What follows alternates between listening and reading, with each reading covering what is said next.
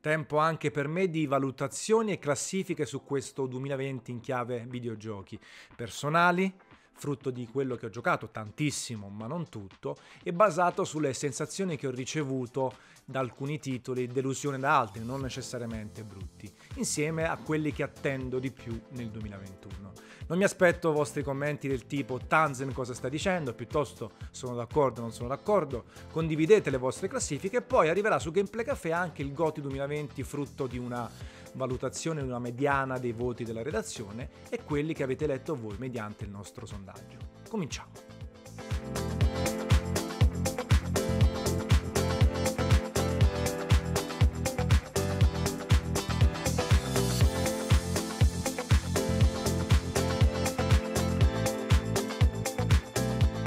In realtà in questo video vi citerò diversi giochi sia per quanto riguarda i titoli dell'anno che le delusioni e sono quelli che mi hanno coinvolto di più o di meno in questo 2020.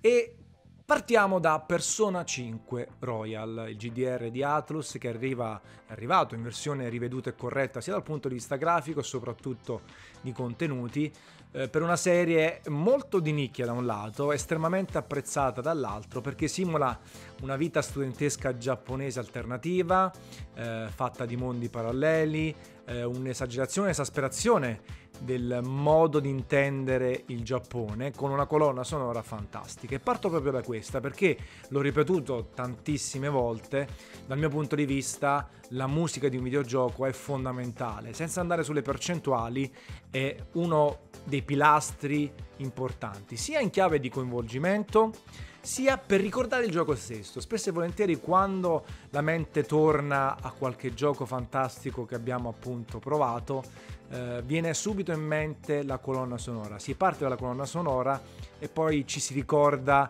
eh, dei momenti che ci ha regalato. Ecco, e questa cosa è fondamentale. Poi eh, può accompagnare eh, anche extra videogioco nel, eh, sul proprio dispositivo, in macchina, ascoltando i brani più significativi. E quindi è fondamentale. Quella di persona, la serie di persona, è fantastica e contribuisce a un GDR che ha un ottimo sistema di combattimento molto dinamico, eh, delle belle quest, tante cose da fare, quella simulazione quasi scolastica standard che però non viene mai a noia e andando avanti tra storia sbloccabili, missioni secondarie e raccolta di persona, eh, ci si può dedicare veramente decine e decine se non centinaia di ore. Quindi a me è piaciuto tantissimo e si affianca all'altro eh, RPG giapponese che pure mi ha coinvolto quest'anno, Final Fantasy VII Remake, del quale ho comprato la Collector's Edition, che mi è arrivata prima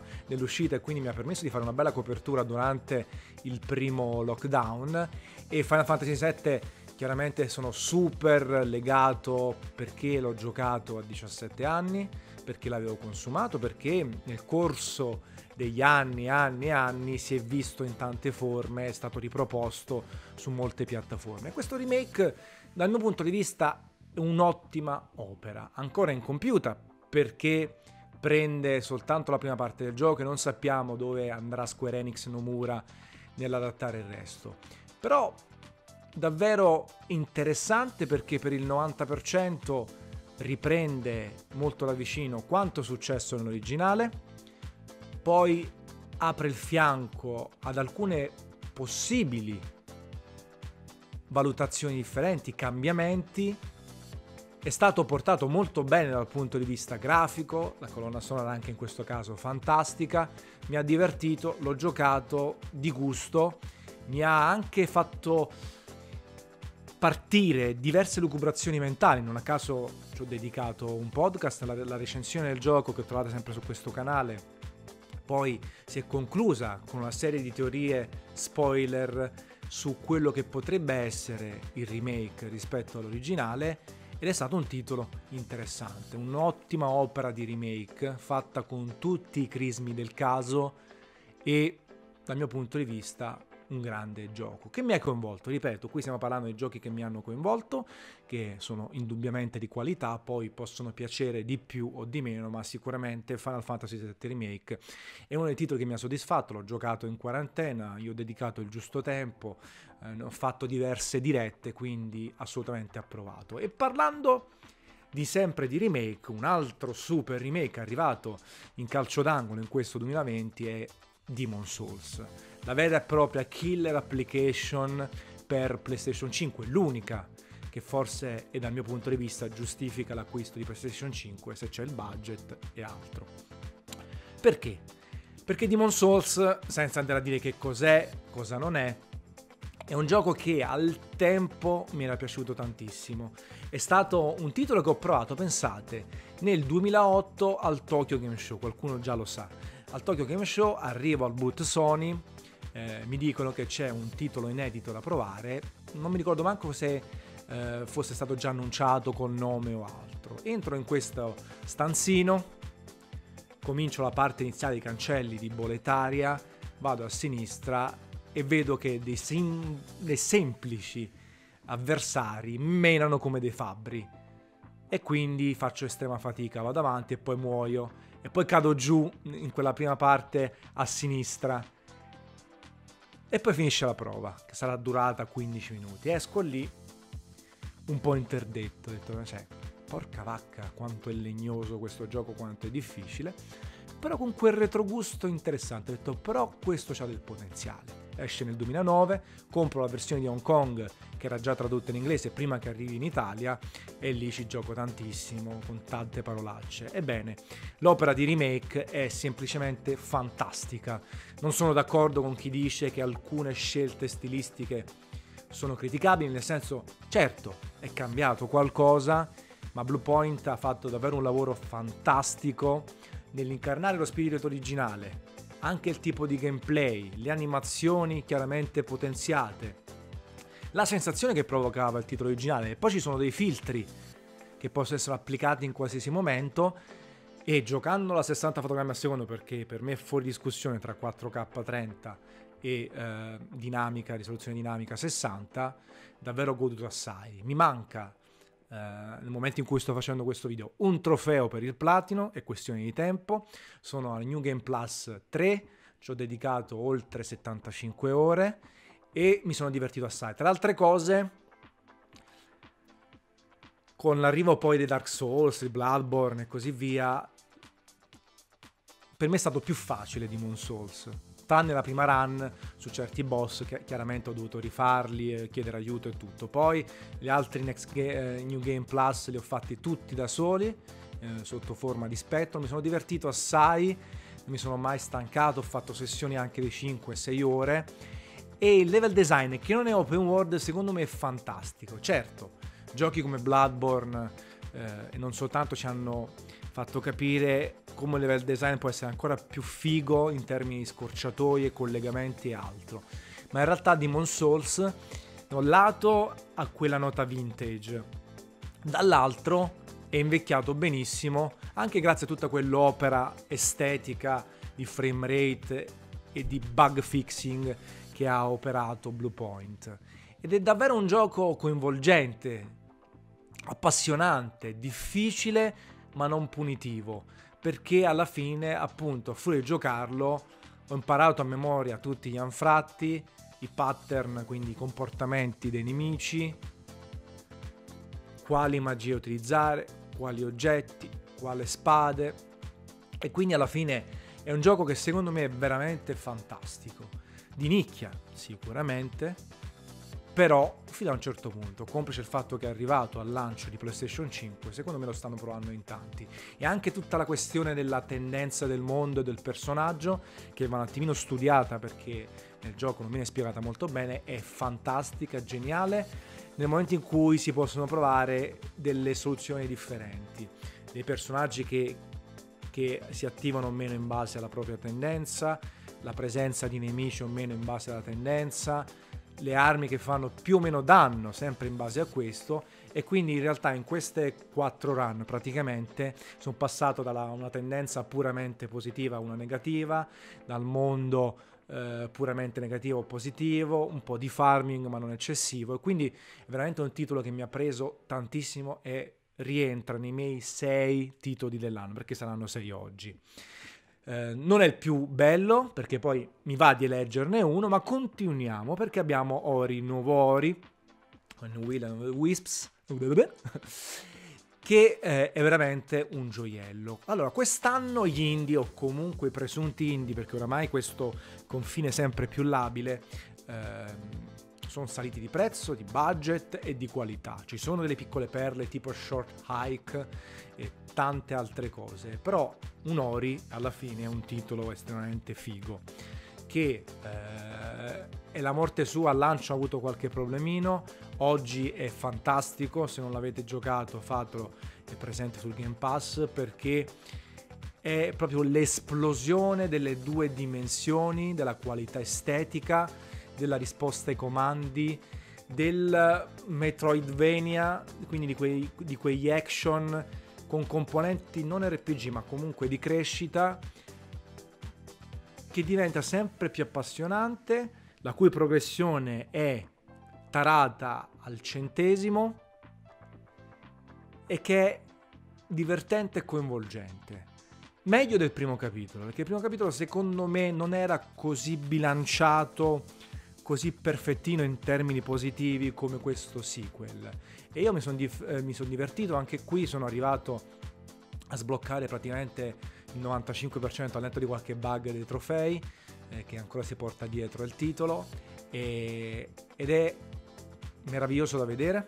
Oggi si può giocare in 6K downscalato su Series X in 4K a 120 fotogrammi al secondo, i disegni meravigliosi, la qualità estetica, tutti i vari strati di colore, le ombre, eh, il livello artistico puro e appunto la risposta ai comandi oggi è fantastica, supportata anche in questo caso da una grandiosa colonna sonora ed è una progressione bellissima, veramente un gioco meraviglioso da giocare assolutamente, adesso lo trovate tranquillamente su PC e su Xbox. Altro titolo se vogliamo, meno curato, meno, eh, meno bello in termini sinuosi e altro di Ori è Hades, che è il mio titolo dell'anno, il mio Goti alternativo. Prendiamo due mondi paralleli, in uno c'è Hades, nell'altro avete già capito cosa c'è. Hades è, è fantastico, fatto dai sviluppatori di Bastion, Pyre, Transistor.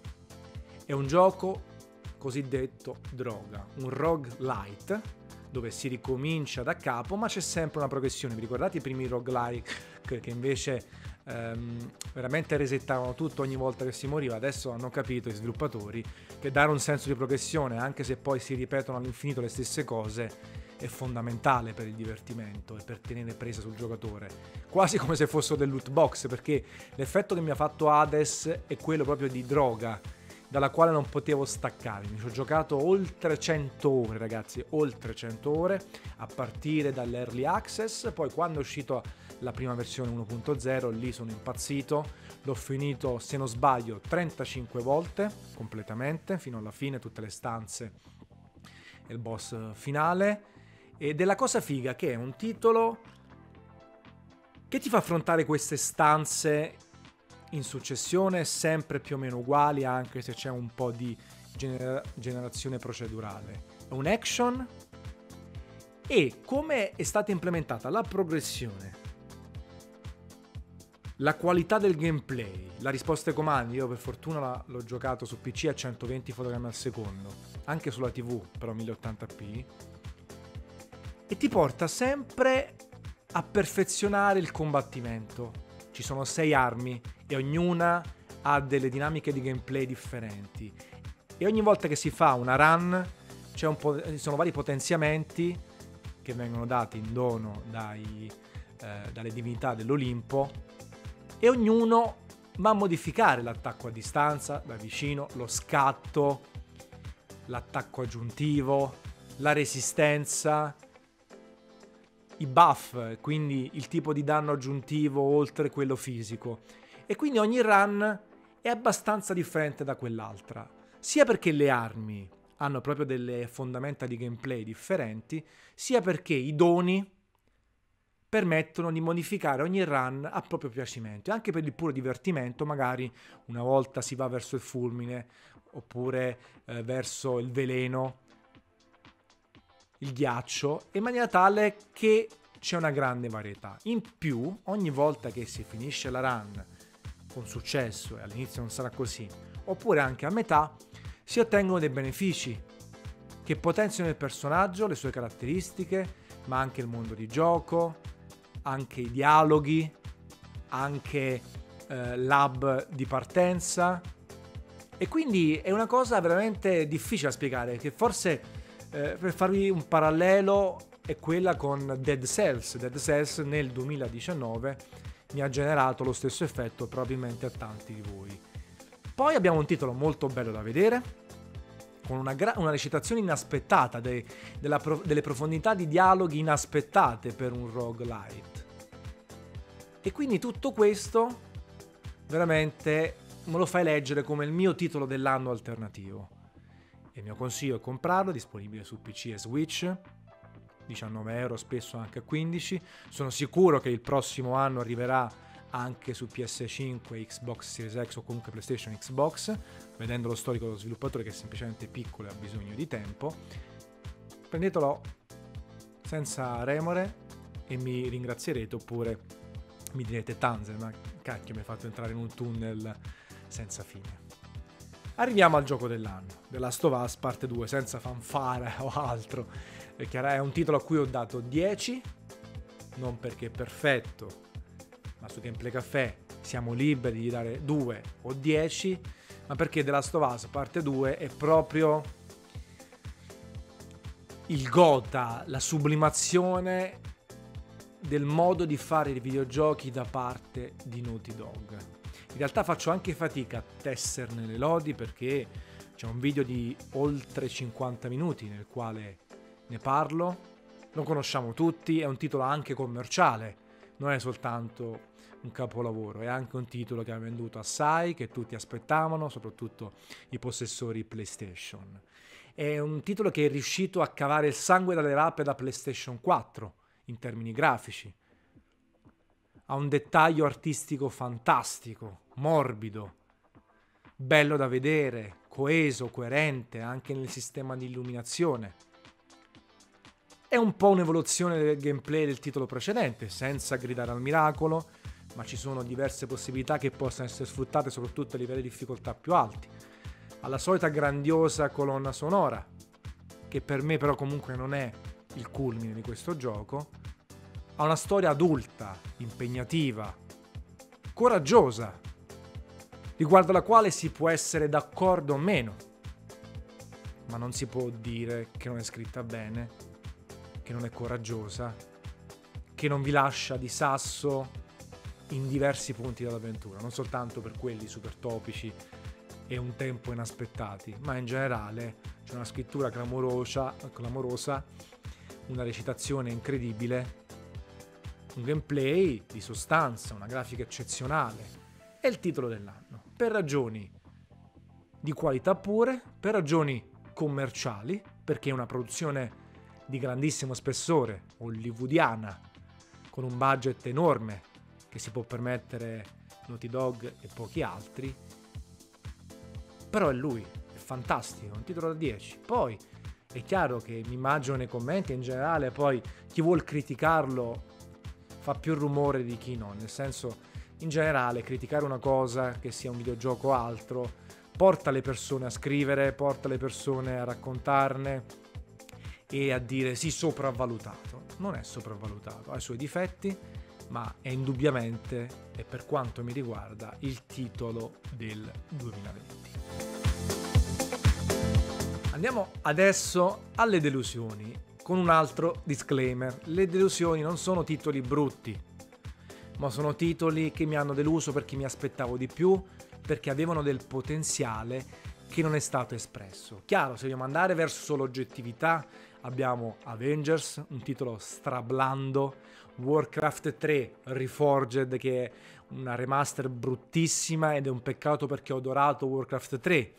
Godfall, ma io non mi sono mai aspettato niente da questo titolo di lancio per PlayStation 5 e PC, o Torchlight 3 che già entra nelle delusioni reali perché ho consumato letteralmente Torchlight 1 e 2, il terzo capitolo ha subito una serie di cambi, alcuni benvenuti, ma comunque ha quella struttura da MOBA, MMO che non funziona bene ma in realtà in questo video vorrei focalizzarmi su due titoli importanti che vi faranno incazzare, o comunque qualcuno di voi, ovvero Animal Crossing, New Horizon e Ghost of Tsushima.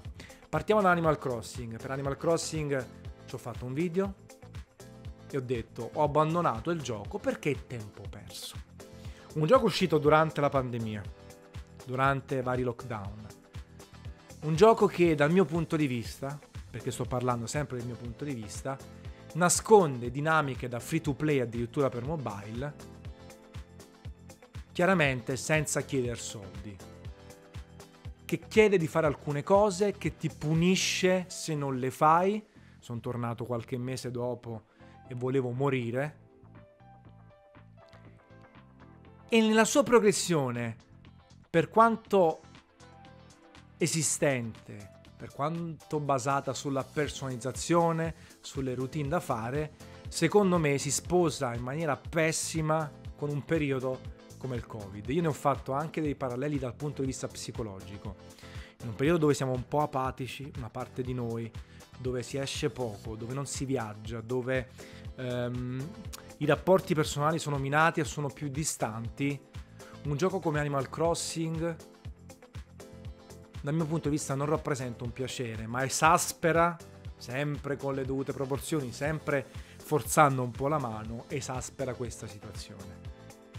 Da qui è tempo perso, da qui la mia delusione, perché mi aspettavo qualche cambiamento ulteriore da parte di Nintendo per renderlo più moderno, con una progressione migliore, meno mascherato. Poi ne abbiamo già discusso ampiamente nel video che ho fatto al tempo tra l'altra cosa è il gioco che ho comprato, non recensito perché l'ha recensito un collega. Però non ci siamo. Una delusione, un titolo che non voglio più sentire e vedere perché non è il titolo giusto in questo 2020 e comunque dal mio punto di vista ha delle criticità proprie della saga di Animal Crossing che però in realtà potrebbero essere in qualche maniera migliorate mitigate e Nintendo non c'è riuscita. Di palo in frasca, Ghost of Tsushima, altro titolo che vi farà incavolare, che ha ricevuto tantissime votazioni positive, tanti elogi dagli utenti, a me non ha convinto.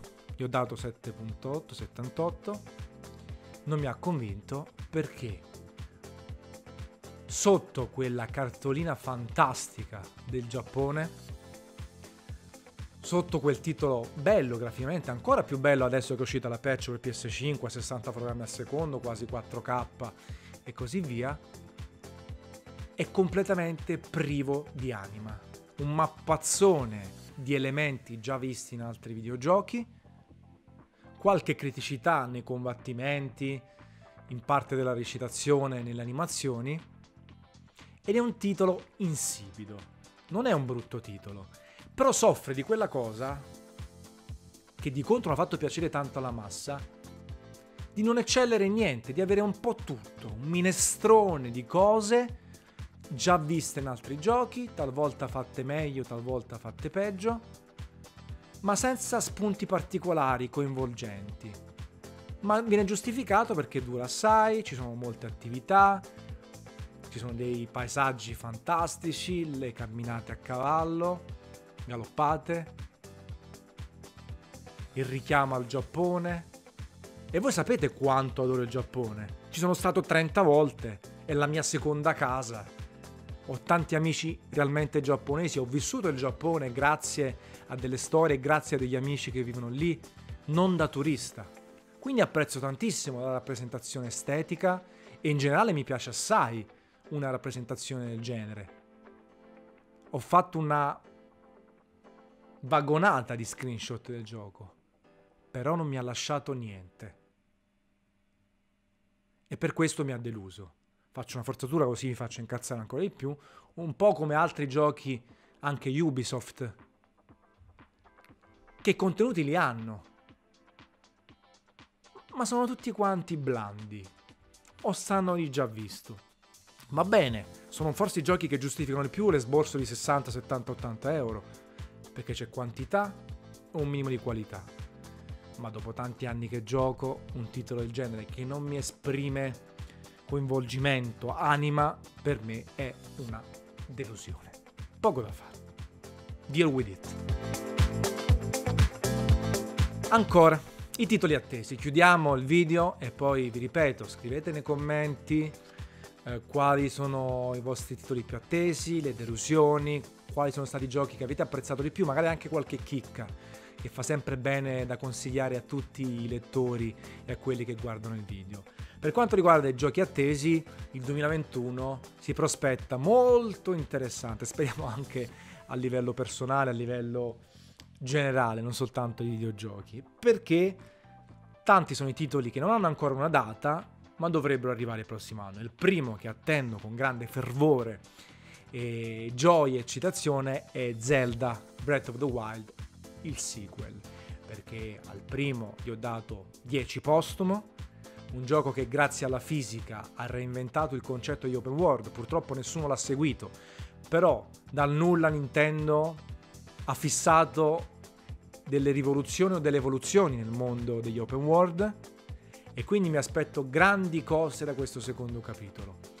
Um, frutto dell'esperienza maturata da Nintendo, che poi anche con Breath of the Wild ha fatto due o tre patch interessanti anche con la prima espansione. E poi ho voglia assolutamente di immergermi di nuovo in questo mondo che sta evolvendo rapidamente in termini di Nintendo, anche la recitazione, eh, anche proprio l'interazione e sono sicuro che non sarà un semplice more of the same, perché sono passati tre anni e ne diventeranno almeno quattro. Sono sicuro che Nintendo farà un lavoro incredibile. Poi God of War. God of War, il uh, reboot è stato fantastico, veramente meraviglioso e mi aspetto un gioco grandioso dal punto di vista tecnologico e speriamo che Santa Monica riesca a colmare quell'unica lacuna del precedente, ovvero la presenza di pochi boss spettacolari, perché i combattimenti di God of War sono fantastici, però questi boss che veramente ti fanno spaccare tutto, ti fanno godere, sono pochi nel primo capitolo, mi rendo conto che ogni combattimento, a cominciare da quello praticamente iniziale, è complesso, fatto di più passaggi. Ecco, però avendo già a disposizione un motore grafico da migliorare, tutti gli asset e la storia, spero che con questo secondo capitolo sia ancora più bigger and better del primo capitolo.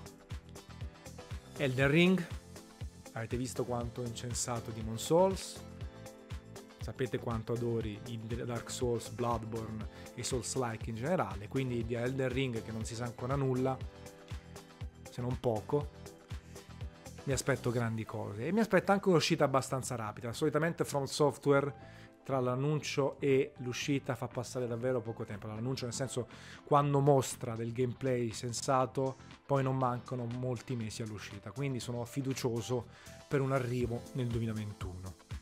Gran Turismo 7, sono un fan di Yamauchi, del suo amore viscerale per l'automobilismo che spesso trascende il gameplay, è tutta un'opera di tributo dalla descrizione delle macchine ai concessionari, alle modalità fotografiche. È proprio un gioco casual, è un gioco commerciale da un lato, ma che veramente dal mio punto di vista incarna la passione per l'automobilismo, sacrificando il gameplay talvolta, soprattutto se confrontato con altri giochi di guida più realistici o simulativi. Però ecco il compromesso giusto per chi ama l'automobilismo e Gran Turismo. Mi aspetto un super comparto grafico su PlayStation 5, che mi farà rosicare anche mia TV perché sfrutterà il top HDR, spazio colore e tutto. E grandi aspettative. Speriamo che davvero arrivi nel 2021, ma con Polifone e Yamauchi non si sa mai. Un ultimo titolo che vi dico tra gli attesi, e parlo sempre di grandi giochi, eh, chissà quante perle usciranno come Hades, e non soltanto Resident Evil Village. Il cambiamento prima persona secondo me è stato eccezionale, il settimo capitolo un grande gioco, il Resident Evil Engine top per questa visuale in prima persona, in VR non in VR, mi piace il percorso che sta prendendo la serie di Resident Evil, perché col sesto capitolo arrivata di cottura, poi sono usciti mille remake, remaster e altro, e quindi la nuova direzione mi piace assai,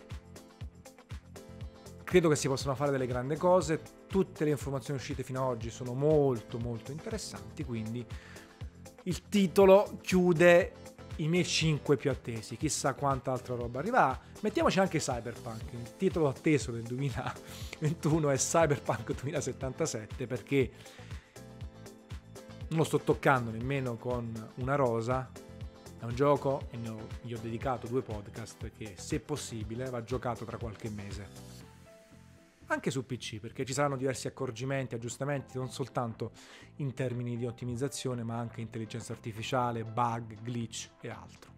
Lo stiamo recensendo, non vi preoccupate, arriva a breve la recensione, lo sta facendo un collega che ha un PC di fascia alta, io ho questa possibilità di aspettare, se ne parla nei mesi inoltrati nel 2021. Scrivete nei commenti su cosa siete d'accordo, non d'accordo, quali sono le vostre classifiche. Nel frattempo, capate in bocca. Ciao ragazzi ragazzi e ragazze, come sempre.